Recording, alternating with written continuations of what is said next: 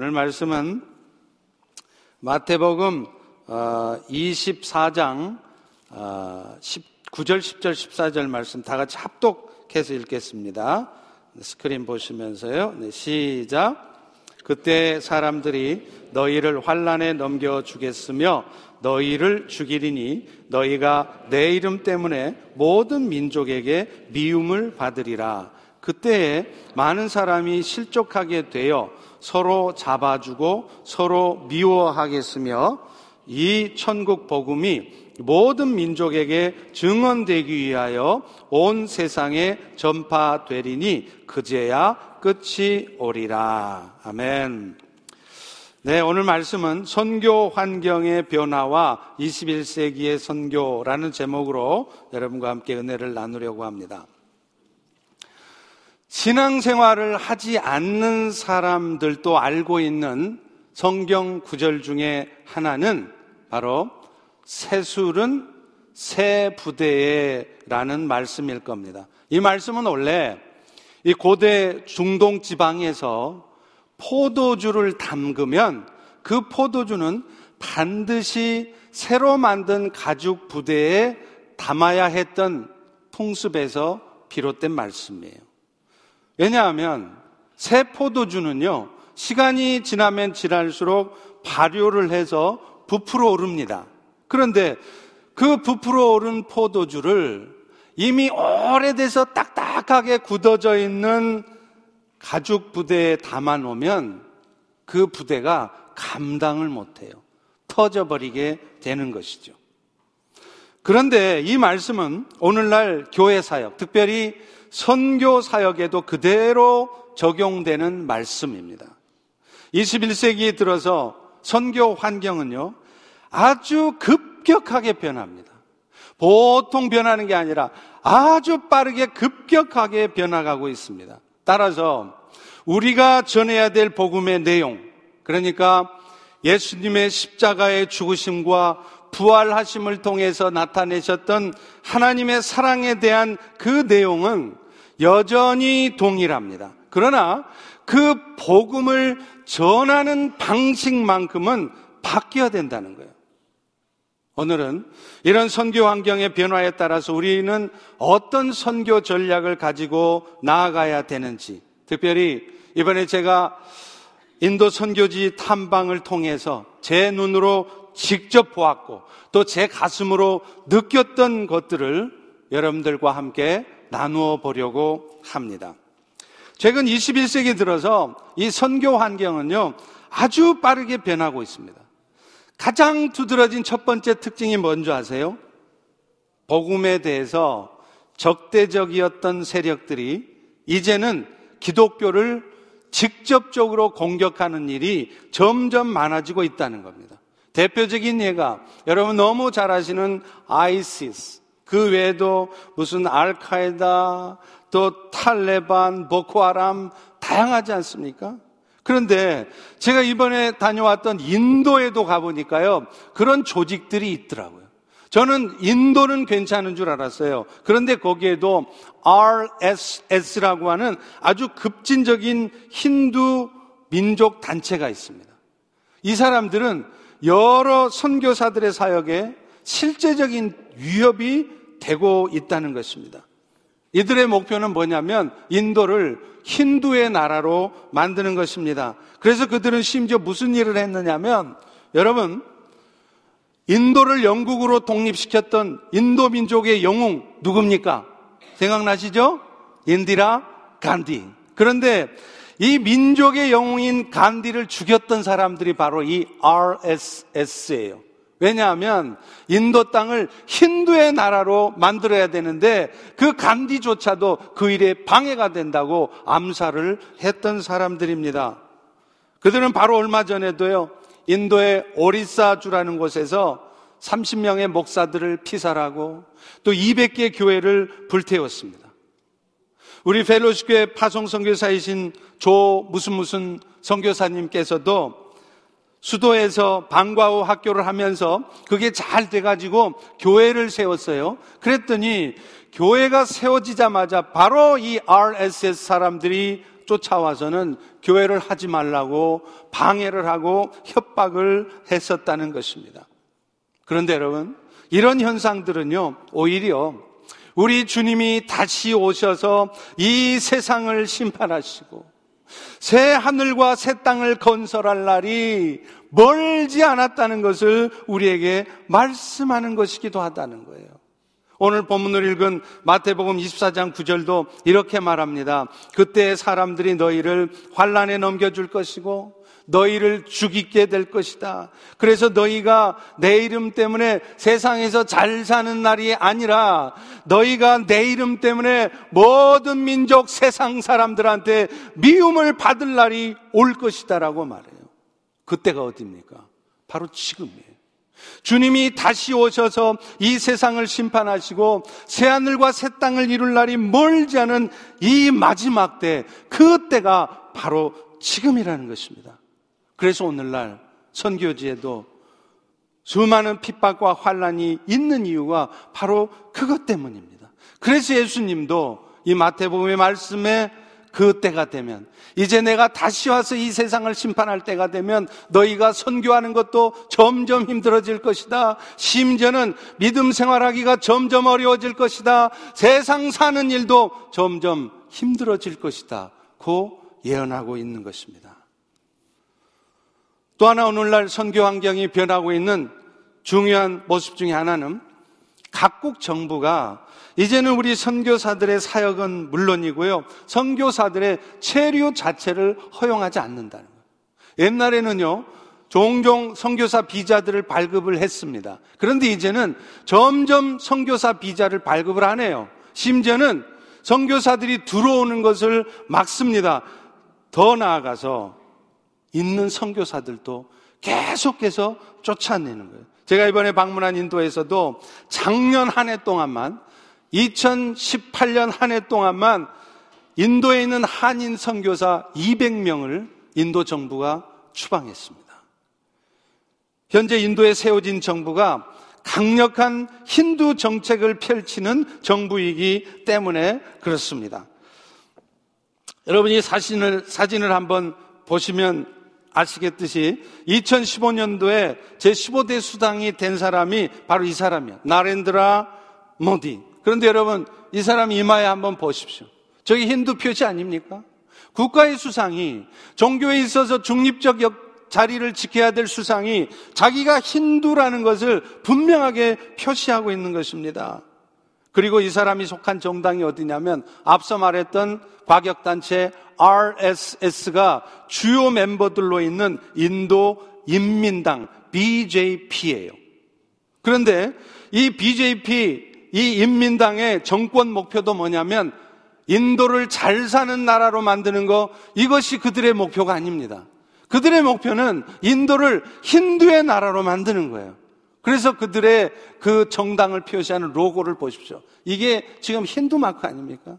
정당의 로고 자체가 힌두교를 표시하고 있다는 거예요. 따라서 그들은 앞으로도 계속해서 선교사들을 추방할 것입니다. 이제는 우리 선교사들의 존립 자체가 문제가 되는 실정인 것이죠.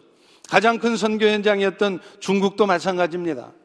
작년까지 최근 1, 2년 동안 중국에 있던 우리 한인 선교사들이요, 무려 1,500명이 집중적으로 추방을 당했습니다.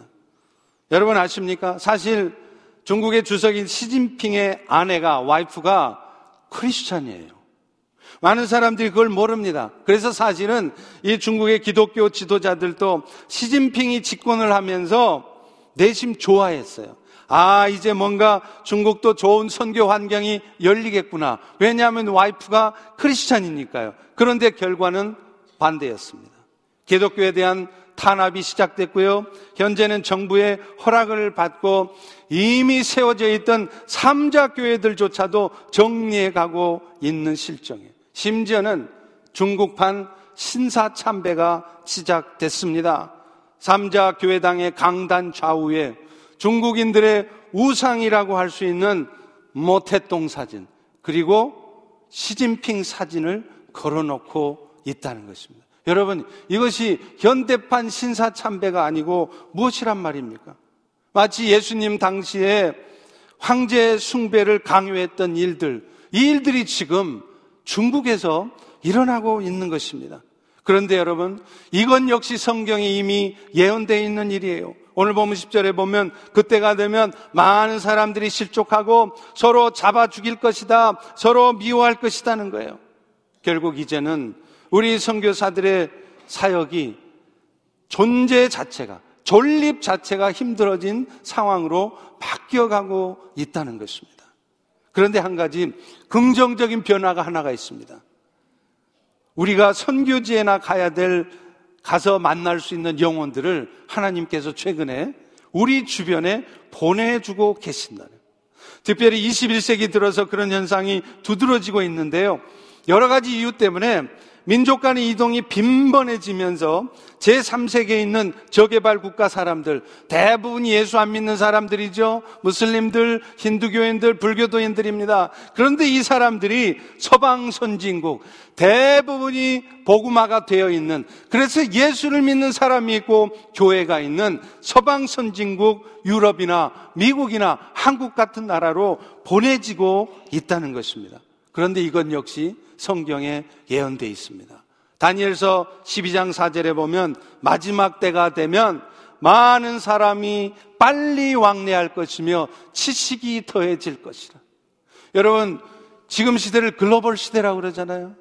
얼마나 운송수단이 발전했습니까? 그래서 온 세계가 하나의 생활권으로 바뀌어가고 있어요. 그러다 보니까 선교지에 가야 만날 수 있는 그 사람들. 돈 들이고 성교사 파송해서 복음 전해야 될 그 사람들이 바로 우리 주변에 와 있는 현상이 생겼다는 것입니다. 그 중에서도 우리가 정말 주시해야 되고 집중해서 사역의 대상으로 삼아야 될 사람 중에 하나가 바로 난민들입니다. 여러분 이상하지 않습니까? 요즘요, 온 세계에 엄청난 난민들이 있어요. 이곳저곳에서 전쟁이 나면서 시리아 같은 나라는 시리아 난민들만 400만 명이 넘습니다. 이 사람들이 터키로, 요르단으로, 유럽으로, 심지어는 이 미국에도 들어와 있습니다. 그런데 놀라운 것은요, 그 난민들이 있는 난민촌 가운데 우리 성령님께서 엄청난 역사를 나타내고 있다는 사실입니다. 초자연적인 현상들이 난민촌마다 일어나고 있어요. 그래서 난민 사역을 하는 선교사님들이 얼마나 신이 나는지 몰라요. 가서 예수를 전하기도 전에 그들 가운데 꿈이나 환상이나 계시를 통해서 무슬림들이 직접 예수님을 영접하고요. 영원 구원하는 이런 일들이 일어나고 있다는 거예요. 여러분이 잘 몰라서 그렇죠. 이곳 미국에도 곳곳에 난민들이 집단적으로 들어와서 거주하고 있습니다. 놀라운 일입니다. 그리고 무엇보다도 난민들은 아닐지라도 하나님께서는 우리 주변에 다양한 타문화권, 타민족 사람들을 보내주고 계시다는 거예요. 여러분, 우리가 이미 알고 있다시피요. 우리가 살고 있는 이 몽고메리 카운티가요. 미국 전체 도시 중에서 가장 많은 민족이 살고 있는 도시 중 하나예요. 다시 말하면 다민족, 다문화 도시로 다문화 도시로 랭킹을 매기면 몽고메리 카운티가 몇인지 아십니까? 무려 5위입니다. 미국에서 다섯 번째로 많이 이 카운티 안에 수많은 민족들이 와서 살고 있다는 거예요. 여러분 이거 우연이라고 생각하십니까? 실제로 우리 교회 메릴랜드 캠퍼스에서도요, 저 아래쪽으로 조금만 내려가면 거기 무슬림 마을이 있어요. 알고 계셨습니까? 제가 우리 교회 부임해서 보니까 우리 교회가 있는 동네 이름이 저만타운이더라고요. 근데 제가 와서 한 가지 의문스러운 게 있었습니다. 이 멜랜드 캠퍼스 있는 동네가 저먼타운인데 이 저먼타운에는 왜 독일 사람이 없는가? 저먼타운이면 독일 사람이 많아야 되잖아요. 한 사람도 없어요. 근데 가만 보니까 독일 사람들이 그렇게 괴롭히고 힘들게 했던 유태인들, 주이시들을 이 독일 사람들 대신 박아놓고요. 이 지역에 파키스탄, 인도 사람들이 가득 차 있습니다. 결코 우연이 아니라는 거예요. 하나님께서 이제는 우리가 선교지에 가서 선교하기가 힘드니까 선교하기 편하도록 우리 주변에 선교지의 사람들을 보내주신 줄로 믿습니다. 믿습니다. 자, 그렇다면 이렇게 선교 환경이 급하게 변하고 있는데 우리 선교 방식도 좀 달라져야 되지 않겠습니까? 특별히 이제는 선교지에서의 사역은 물론이고 선교사들이 선교지에 체류하기도 힘든 상황에서 우리는 새로운 접근 방식으로 선교를 해야 된다는 거예요. 가장 먼저는요. 선교의 우선순위를 고려해서 집중적으로 선교 사역을 해야 된다는 거예요. 모든 선교를 한 교회가 다 할 수 없습니다. 전 세계를 다 커버할 수 없습니다. 그렇다면 우선순위를 세워야 된다는 거예요. 그동안 우리 한인 디아스포라 이민교회를 포함한 한국 선교의 가장 큰 문제점 중에 하나가 뭐냐면요. 선교 중복 지역에 너무 많은 선교사가 가 있다는 것입니다. 물론 선교 중복 지역에도 여전히 선교의 필요성을 있습니다.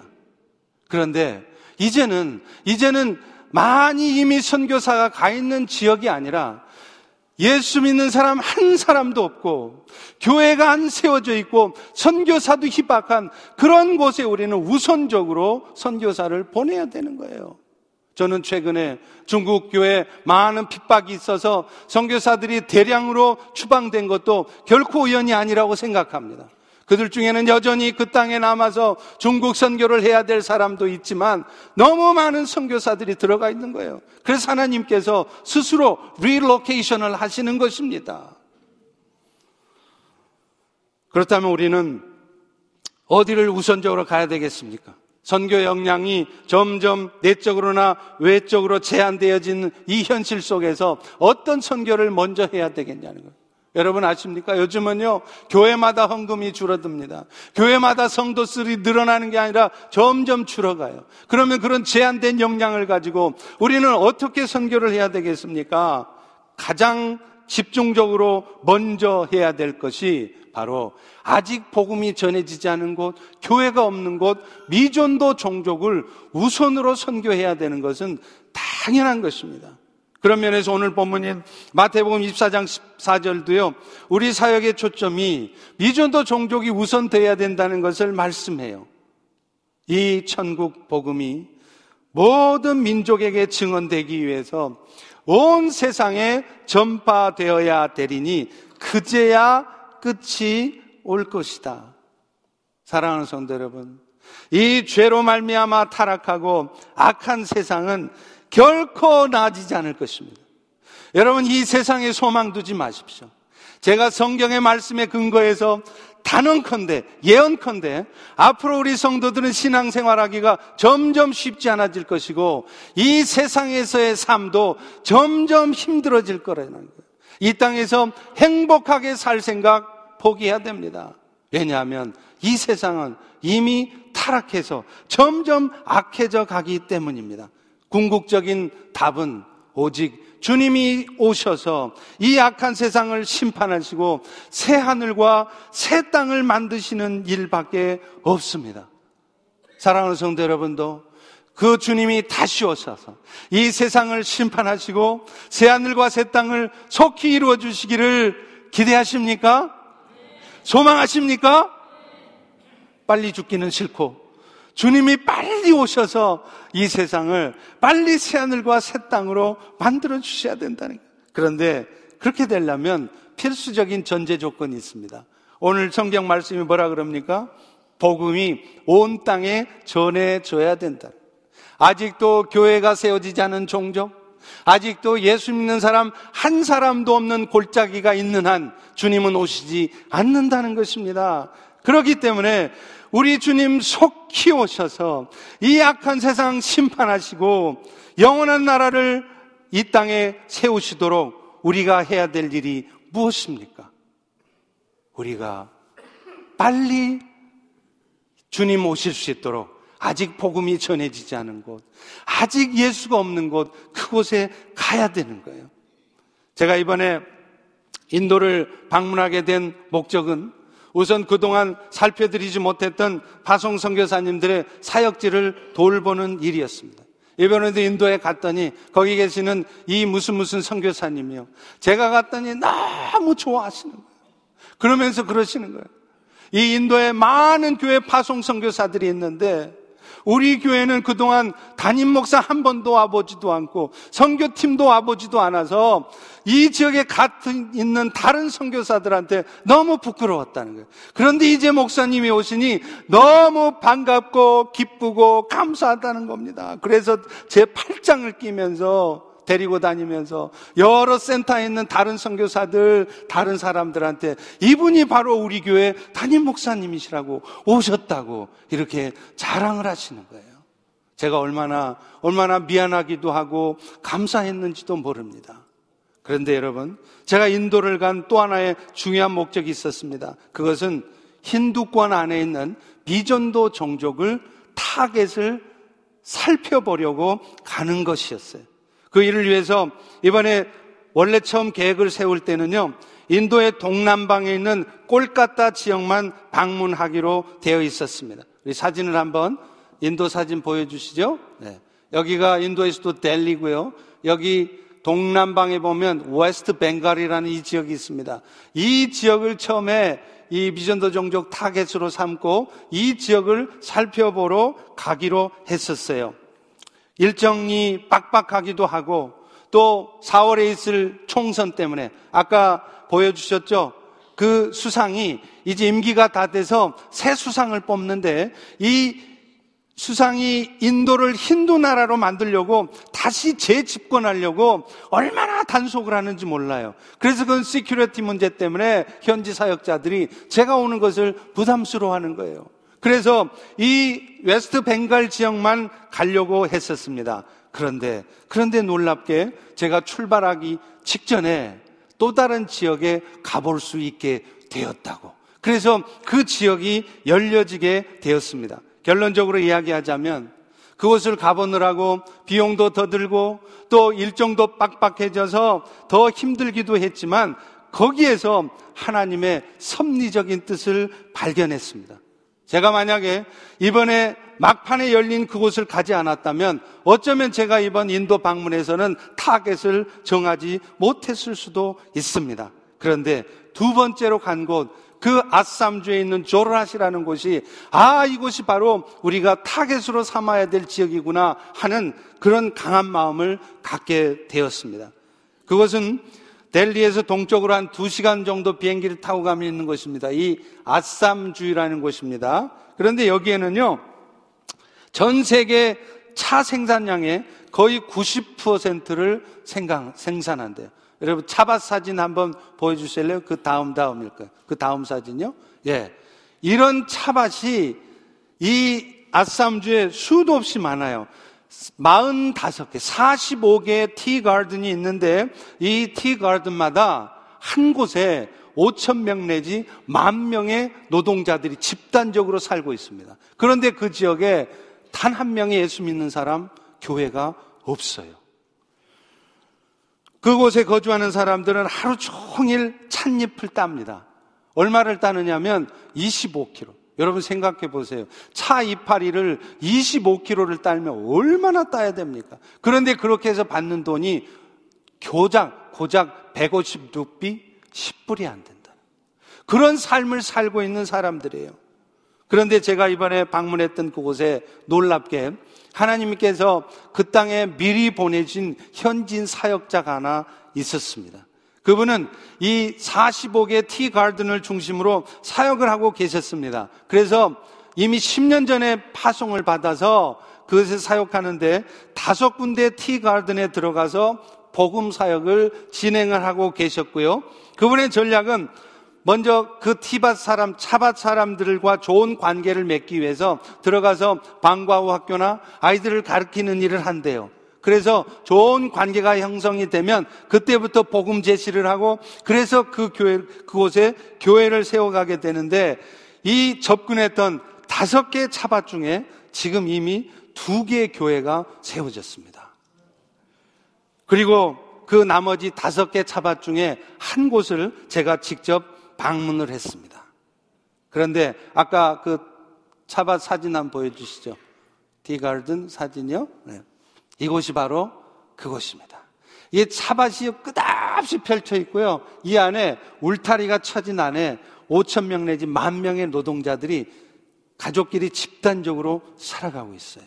그런데 제가 간 이 티가든 이 지역에는요, 얼마나 힌두 정서가 강한지 마을 입구에서부터 힌두 사당이 세워져 있어요. 바로 앞 사진 보시죠. 네. 이게 힌두 사당인데 이게 보기에는 허름하잖아요. 이게 마을 곳곳에 세워져 있습니다. 이미 교회가 세워졌다고 하는 티가든에 가면 분위기가 달라요. 영적인 느낌이 다르더라고요. 그런데 교회가 세워져 있지 않고 힌두 사당에 있는 이곳에 들어가니까 벌써 영적인 느낌이 달라요. 얼마나 영적으로 눌림이 있던지요. 제가 그때 갑자기 전투 우지가 불타오르는 거예요. 아, 바로 이곳이다. 이런 곳에 우리가 교회를 세울 때 주님이 기뻐할 것이다. 할렐루야. 감사하게도 이미 그 일을 하고 있는 그 사역자는 큰 꿈을 갖고 있더라고요. 앞으로 이 다섯 개 티가든뿐만 아니라 이 마흔 다섯 개 전체 티가든에 모두가 다 교회를 세워지기를 기도하고 그 일을 위해서 자기의 생명을 바친 사람이에요. 그리고 그 일을 위해서 그 각각 티가든마다 세워진 교회들을 목양할 수 있도록 이미 교회 지도자들을 양육하고 있었습니다. 여러분, 이제 우리도 한 사람 예수 믿는 사람 없는 거, 그 교회가 세워지 있지 않은 그곳에 하나씩, 하나씩, 한 티가든씩 하나씩 점령해 간다면 얼마나 우리 주님이 기뻐하시겠습니까? 그 일을 위해서 우리는 단기팀을 파송할 수도 있고요. 그 사역자가 그러더라고요. 만약에 목사님 교회에서 단기팀이 오셔서 영어 캠프도 해주시고 또 티가든마다 상황이 좀 다르겠지만 BBS를 할 수 있는 티가든이 있고 아직 그 단계까지 못 들어간 티가든이 있는데 그런 데서는 영어 캠프를 하면 된다는 거예요. 그리고 이미 복음이 전해져 있는 곳에서는 BBS를 하고 그리고 그곳에 의료 사역, 미용 봉사 사역, 심지어는 태권도 사역. 네. 우리 교회도 태권도 사범 있죠? 이런 사람들이 가서 하면 너무 좋아할 거라는 거예요. 여러분 가슴이 뜨거워지지 않습니까? 일을 하고 싶지 않으십니까? 할렐루야. 표정이 왜 그래요? 이어서 여러분과 함께 나누고 싶은 말씀이 있다면 그렇다면 우리는 그런 지역들에 우리 주변에 가까이 와 있는 다민족 사람들 또 아직 교회가 세워지지 않은 미전도 종족 사람들에게 어떤 방식으로 다가가야 되냐는 앞서 말한 것처럼 이제는요 예수 천당 불신지옥 띠두르고 안 통합니다, 이제는. 그런 방법으로 복음을 전했다가는 예수 나오기 전에 벌써 수갑 채워서 잡혀가요. 이제는 좀 더 다른 방법으로 지혜롭게 복음을 전해야 됩니다. 가장 첫 번째 방법이 저기 보시죠. 세상에 예수님을 나타낸 미션을 처치 다섯 번째 선교 중에 미전도 종족 다음에 뭡니까? 교육 선교라는 거예요. 사실 오늘날 우리 한국이 이런 부강한 나라가 되고 영적으로 축복된 나라가 된 이유가 누구 덕인 줄 아십니까? 서양 선교사들 때문입니다. 그 당시에 조선 땅에 왔던 선교사들은 현재 한국이 이렇게 영적으로나 육적으로 축복된 나라가 될 거라고 상상도 못했습니다. 그런데 이 놀라운 축복의 출발이 원인이 누구냐면 바로 100년 전에 한국 땅에 와서 목숨을 바쳐 예수 복음을 전했던 서양 선교사들 때문이라는 것입니다. 그런데 그 서양 선교사들이 조선 땅에 와서 가장 먼저 한 일이 뭔지 아십니까? 입술로 예수도 전했지만 그들이 가장 먼저 한 일이 바로 학교를 세우는 것이었습니다.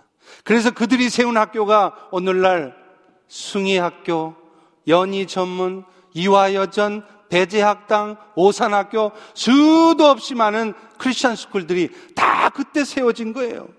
그래서 그 학교를 통한 교육들이 결국은 오늘날 한국을 이마만큼 이끌어내는 나라의 지도자들, 민족의 지도자들을 세웠지 않았습니까? 그렇기 때문에 선교 역사에 있어서 기독교 교육이야말로, 교육 선교야말로 현지인들의 저항을 줄이면서 장기적이고도 효율적으로 선교할 수 있는 가장 좋은 선교 방법입니다. 감사하게도 저희 펠로시 교회는 이미 네팔에도 언약 학교라고 우리 교회에서 세운 학교입니다. 그 교회가 출발은 프리스쿨이었지만 아십니까? 지금 초등학교, 중학교, 고등학교까지 세워져서 이제 머지않아 대학까지 설립하려고 그래요. 이 모든 것이 우리를 통해서 하나님이 하시는 일입니다. 그런 면에서 우리 교회 파송 선교사로 지금 인도에서 사역하고 계시는 조 무슨 무슨 선교사님은요. 제가 보니까 정말 사역을 잘하고 계시더라고요. 그분은 이 수도 지역에 빈민들이 사는 지역에서 계십니다. 근데 그곳에 사는 아이들은요, 대부분 학업을 못해요. 공부를 못해요. 공립학교를 다녀도 부모들이 배움이 없기 때문에 아이들을 가르쳐 줄 수가 없습니다. 그러니까 그 지역에 가보면 아이들이 뒹굴고 있다는 말이 딱 맞아요. 바글바글 하는데 누가 가르쳐 주는 사람도 없고 완전히 방치되어 있는 거예요. 이 선교사님은 그 아이들을 모아놓고 방과 후 학교를 시작했습니다. 그래서 오후 2시간 동안 교사들을 하여를 해서 이 아이들에게 가르쳐 주는 거예요. 나중에 그 방과 후 학교가 소문이 나니까 아이들만 200명이 모여서 아까 집 보셨죠? 여러 군데 집에 흩어져서 그 일을 하고 계신 거예요. 그러다가 어느 순간 아이들이 많이 모아지니까 학교를 세워야 되겠다는 생각이 들어서 프리스쿨부터 지금 엘리멘터리 4학년까지 학교가 세워져 있습니다. 그 학교가 바로 이곳입니다. 그런데 이곳에서는 다음 사진 보여주시죠? 이름이 뭐라고 되어 있어요? 사랑 Mission Public School이잖아요. 미션 스쿨이라. 무슨 말이냐? 이 교육 내용이 크리스천 교육을 하고 있습니다. 힌두의 나라에서 크리스천 교육을 하고 있습니다. 그런데 문제가 안 생깁니다. 왠지 아세요? 아이들 교복 입혀줘, 학용품 다 대줘, 수업료 공짜야. 그러니 어느 부모가 안 보내겠습니까? 더구나 인도에서는요, 상류사에 진입을 하려면 필수적인 게 뭐냐면 영어예요. 제가 이번에도 가봤더니 대부분 다 영어를 써요. 그런데 아직도 영어를 못 쓰는 하층민의 사람들이 있습니다. 그러니까 인도 사람들도 죽으라고 영어를 하려고 하는 거예요. 그런데 그 아이들을 어려서부터 데려다가 먹여주고 채워주고 그러면서 영어를 가르쳐 주니 어느 부모가 그 아이들을 안 보내겠습니까? 그래서 생긴 게 사랑 미션 스쿨입니다. 그러다가 이 아이들을 보내던 부모들이 모이기 시작합니다. 특별한 일자리가 없으니까 애들 데려다 주고 이렇게 학교 운동장에 옹기종기 모여 있다가 그 사람들을 모아서 성경 공부를 시작했고 그 모임이 발전해서 마침내 교회가 세워진 거예요. 그래서 그 교회가 그 학교 마당 아까 보셨지만 얼마 넓지 않잖아요. 그 학교 마당에 매 주일에 아이들 포함해서 500명이 넘는 사람들이 모여서 예배를 드렸습니다. 여러분, 놀라운 일 아닙니까? 이게 사실은 가장 좋은 선교 방법이에요. 그런데 그렇게 모이기 시작하니까 아까 말한 RSS 사람들이 방해를 시작을 한 것입니다. 그런데 감사한 것은 그곳에 있는 학부모들이 그 RSS 사람들이 와서 방해를 하니까 그 부모들이 나서서 막아주는 거예요.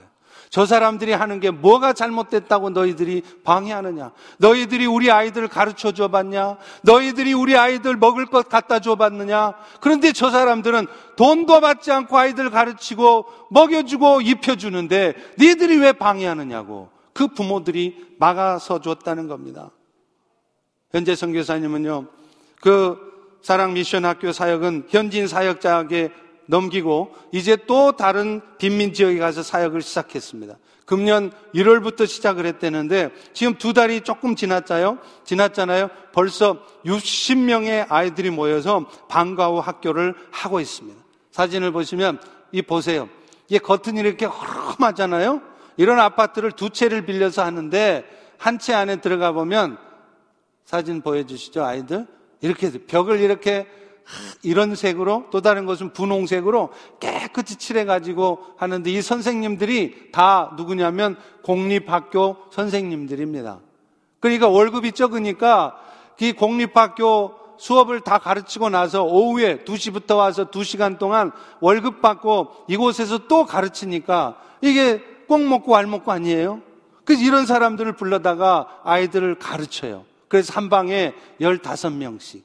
그래서 아파트 두 채, 방이 네 개가 있는데 지금 네 클래스를 하고 있습니다. 근데 이 선교사님이 이제 곧 제3의 장소를 물색해서 그 사역을 한 아파트 정도 확장을 하려고 그래요.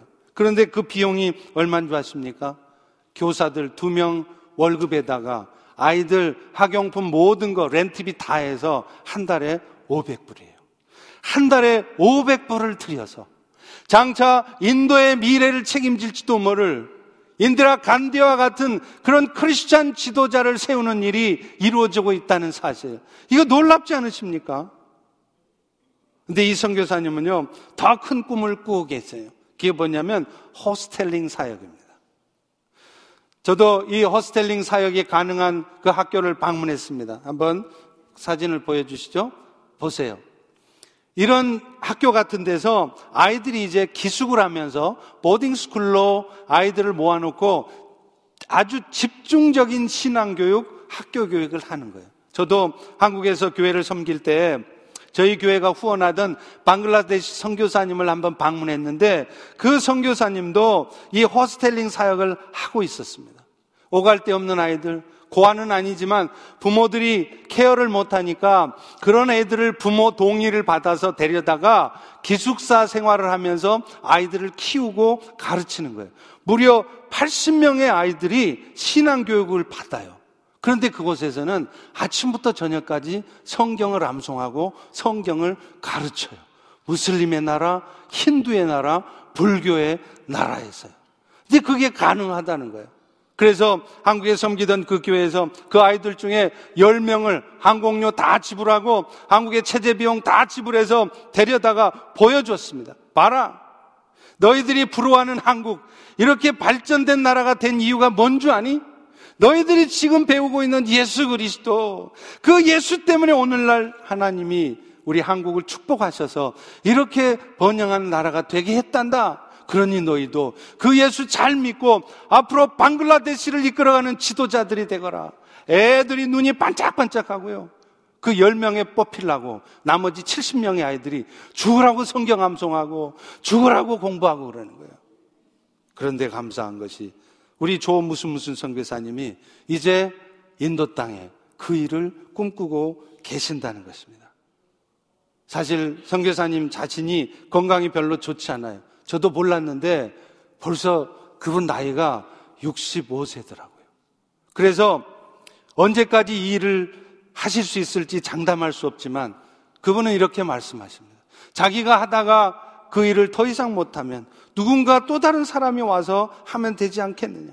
그래서 이 호스텔링 사역을 통해서 미래 크리스찬 지도자가 나오기를 소망한다는 겁니다. 당장에 건물을 사고 할 필요는 없습니다. 오히려 위험하기까지 합니다. 처음에는 렌트를 얻어서 그 일을 시작할 수도 있을 것입니다. 저는 이런 일에, 이런 일에 우리 교회들이 나서야 된다고 생각합니다. 그것이 선교입니다. 이 일에 여러분 함께 하시지 않으시겠습니까?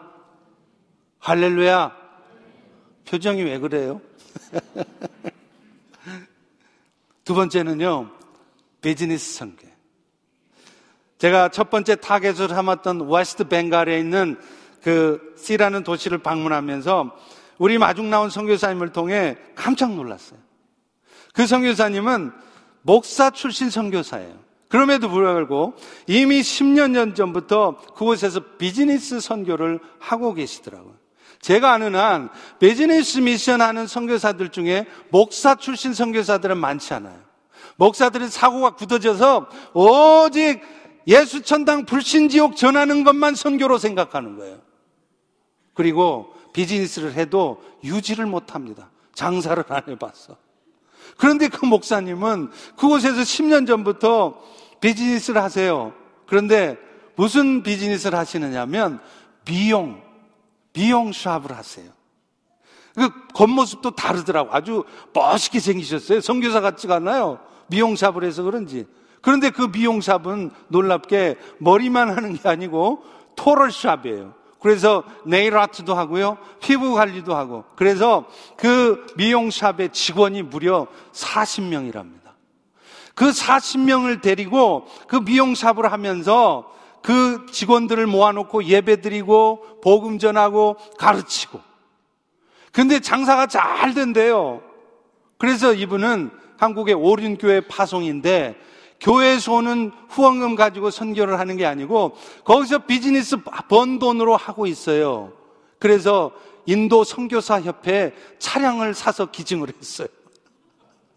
다른 선교지 같으면 맨날 본교회, 우리 교회도 맨날 선교사님들 차사게 돈 좀, 그런데 거기는 선교사가 다른 선교사들 차를 사줘요. 너무 잘 돼서 지금 2호점을 계획하고 있답니다. 또 다른 곳에서는요, 한국 음식점을 하고 계시더라고요. 이분도 놀랍게 목사 출신 선교사예요. 보십니까? 이게 King 무슨 무슨 이 레스토랑인데요. 이 지역이 사실은 이 웨스트 벵갈에 있는 이 C 도시가 이 방송이 나가기 때문에 구체적으로 언급 안 하겠습니다. 근데 이곳이요, 세계적인 관광 도시예요. 근데 놀라운 것은 이 세계적 관광 도시에 한국 음식점이 없습니다. 근데 요즘 K-pop Korean food, Korean cosmetic 얼마나 한류가 설칩니까? 그러니까 이 한국 음식점이 없는 이곳에 한국 음식점을 열어놨더니 손님들이 막 오는 거예요. 그래서 이분도 아마 이제 또 다른 문화사역 쪽으로 계획을 하고 계신 것 같아요. 감사하게도요. 우리 펠로시 교회 안에도 우리 선교부 안에 비즈니스 사역을 위한 팀이 만들어졌습니다. 그래서 안모 집사님께서 이 중심에 서서 열심히 이 사역을 하고 계신데요. 우리만 모르지 사실은 이 우리 교회 바깥에 있는 많은 선교 단체들 중에서는요, 이제 비즈니스 선교, 이런 선교가 아니면 선교지에 체류조차 할 수 없다는 것을 알기 때문에 선교사들이 더 관심을 갖고 와서 배우려고 해요. 그래서 지난번에도 작년에 이미 비즈니스 어, 버지니아에서 Business As Mission BAM 사역 포럼을 이미 개최를 했고 감사하게도 이번 메릴랜드 지역을 대상으로 해서도 4월 13일 날 우리 교회에서 바로 이 BAM 사역 포럼을 Business Mission 포럼을 하게 될 것입니다. 여러분 중에도 관심 있으신 분 오셔서 들으세요. 그리고 우리가 어떻게 그 일을 할 수 있는지 여러분들이 들으셔야 합니다. 그리고 또 감사하게도요, 어, 이런 일들을 통해서 선교사들이 재정적으로도 자급자족이 일어나고 또 현지인들에게 희망을 줄 수 있는 이런 비즈니스 선교가 더 많이 일어나고 있다는 거예요. 바라기는 우리 교회 안에도 여러분 중에도 그런 비전을 품고 이제 비즈니스 미션으로 신학교 가서 목사 돼서 선교하려고 하지 마시고 이제 평신도로서 비즈니스 선교사로 가십시오. 그리고 그 일에 함께 할 수 없다면 이곳에서라도 그 일을 위해서 기도하시고 마음을 함께 해시기를 주의 이름으로 축원합니다. 축원합니다. 마지막으로 전문인 선교라는 앞서 말한 것처럼 이제 선교지의 상황은 갈수록 어렵습니다. 그래서 그 또 다른 선교 대안으로 떠오른 것이 비거주 전문인 선교예요. 감사하게도 저희 교회는 참 이게 은혜인 것 같아요. 이런 비거주 전문인 선교를 할 수 있는 자원들이 차고 넘쳐요. 지리적인 이점 같습니다. 우리 교회 바로 옆에 많은 정부 기관들이 있지 않습니까? 그들 중에는 특별히 NIH나 FDA 같은 그런 바이오와 관련된 많은 scientist들이 근무하는 직장들이 있고요. 또 많은 정부 기관에서 컴퓨터 사이언스를 한 많은 성도들이 지금 그곳에서 일을 하고 있습니다.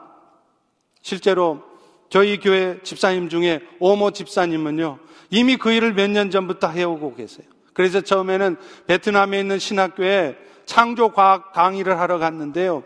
반응이 얼마나 좋던지 선교사들 사이에서 입소문이 나가지고 선교사들이 그분 초청해서 꼭 강의 들어라. 그래서 지금은 베트남이 아니라 미얀마, 태국에까지 가서 강의를 하세요. 1년에 3주 휴가가 있는데 그 3주 휴가를 전부 다 선교지에 가서 그 전문인 선교사로서 그 사역을 하고 있다는 것입니다.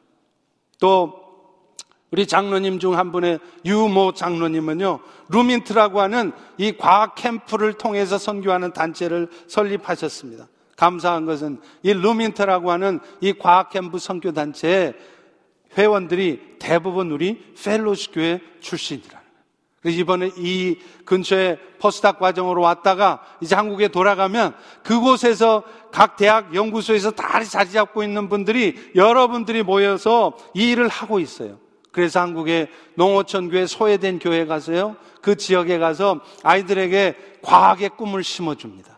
플라스틱 병뚜껑 가지고 간단한 과학 실험을 하면서 그들에게 꿈을 심어주고 무엇보다도 그들에게 그리스도의 사랑과 복음을 전하고 있다는 거예요. 놀라운 것은 그게 하나님이 하시는 일이어서 그랬겠지만 이제는 한국이 아니라 필리핀도 또 어, 태국도 이런 데로 몽골 이런 데 가서 이 사역들이 확장되어 가고 있다는 겁니다. 여러분, 우리 주변에는 이미 우리 교회보다 훨씬 더 많은 성도, 더 많은 선교 역량을 가진 교회들도 많습니다. 그런데 그런 교회들 많이 선교도 하고 있지만 저희 교회처럼 전문인 선교를 하고 있는 교회는 제가 아는 한 없습니다. 바라기는 이제 더 많은 분들이 이야기를 듣는 여러분들 중에도 전문인 선교사로 파송을 받아서 더 많은 곳에서 더 많은 하나님 기뻐하시는 일을 해갈 수 있기를 주의 이름으로 축원합니다. 말씀을 맺겠습니다. 오늘 이 말씀을 들으신 여러분 중에도 틀림없이 성령께서 여러분의 마음에 감동을 주신 분이 계실 거예요. 그 감동을 받으실 때 망설이지 마십시오. 여러분 우리 인생 기껏해야 일장 춘몽입니다. 한여름밤의 꿈이에요. 제가 이번에 인도 가서 그 꼴까따라는 곳에 가서 제가 그곳에 윌리엄 캐리의 생가가 있는지를 전혀 몰랐어요. 갔더니 그 현지인 사역자가 저한테 알려주더라고요. 그래서 거기를 가봤어요. 가봤더니요. 사진 한번 보시 이게 지금 근대 선교의 아버지, 그 선교학계 기라성 같은 그 유명한 윌리엄 캐리가 선교하던 곳입니다. 이 집터에 해안에서 한참 내륙으로 들어오면, 들어오면 있는데 이곳에 비문이 하나 서 있어요.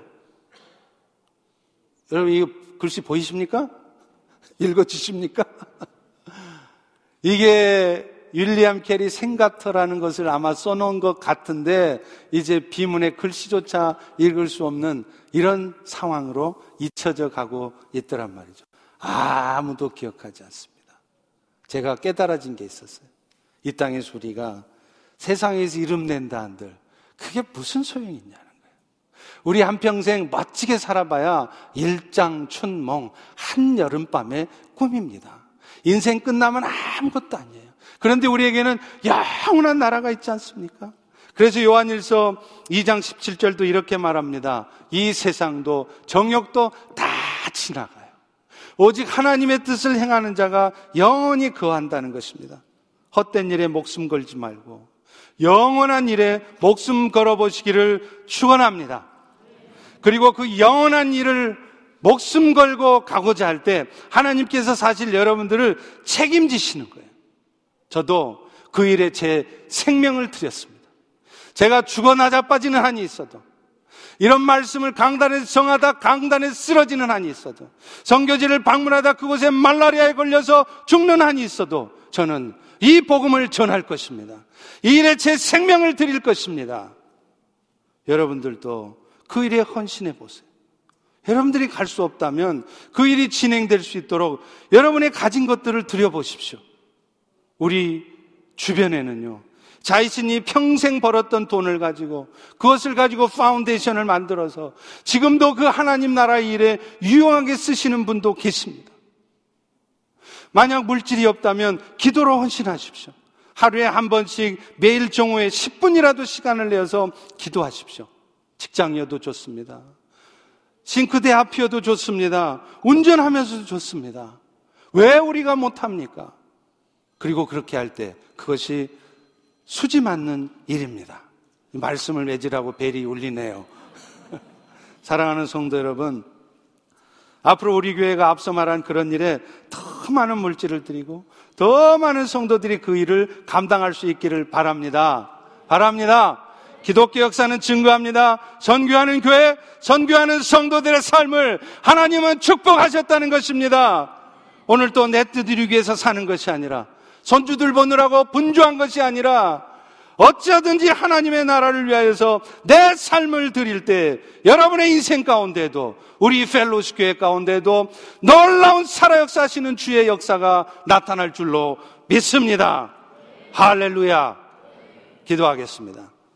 하나님, 마라나타, 이제 주님이 곧 오실 터인데, 이 주님 오시는 날을 속히 앞당길 수 있도록 우리가, 우리 펠로시 교회가 그 일들에 헌신할 수 있기를 원합니다. 우리 삶에 나타난 여러 가지 일들 때문에 원망이나 하고 불평이나 하고 어둠에 빠져 있는 것이 아니라 열등감을 뒤로하고 원망과 불평과 염려를 뒤로하고 오늘도 성령께서 앞장서서 일하심을 믿고 붙들며 나아갈 때 우리를 통하여 놀라운 주의 역사들이 이 시대에 드러나고 나타나도록 도와 주옵소서. 예수님 이름으로 기도합니다. 아멘. 우리 다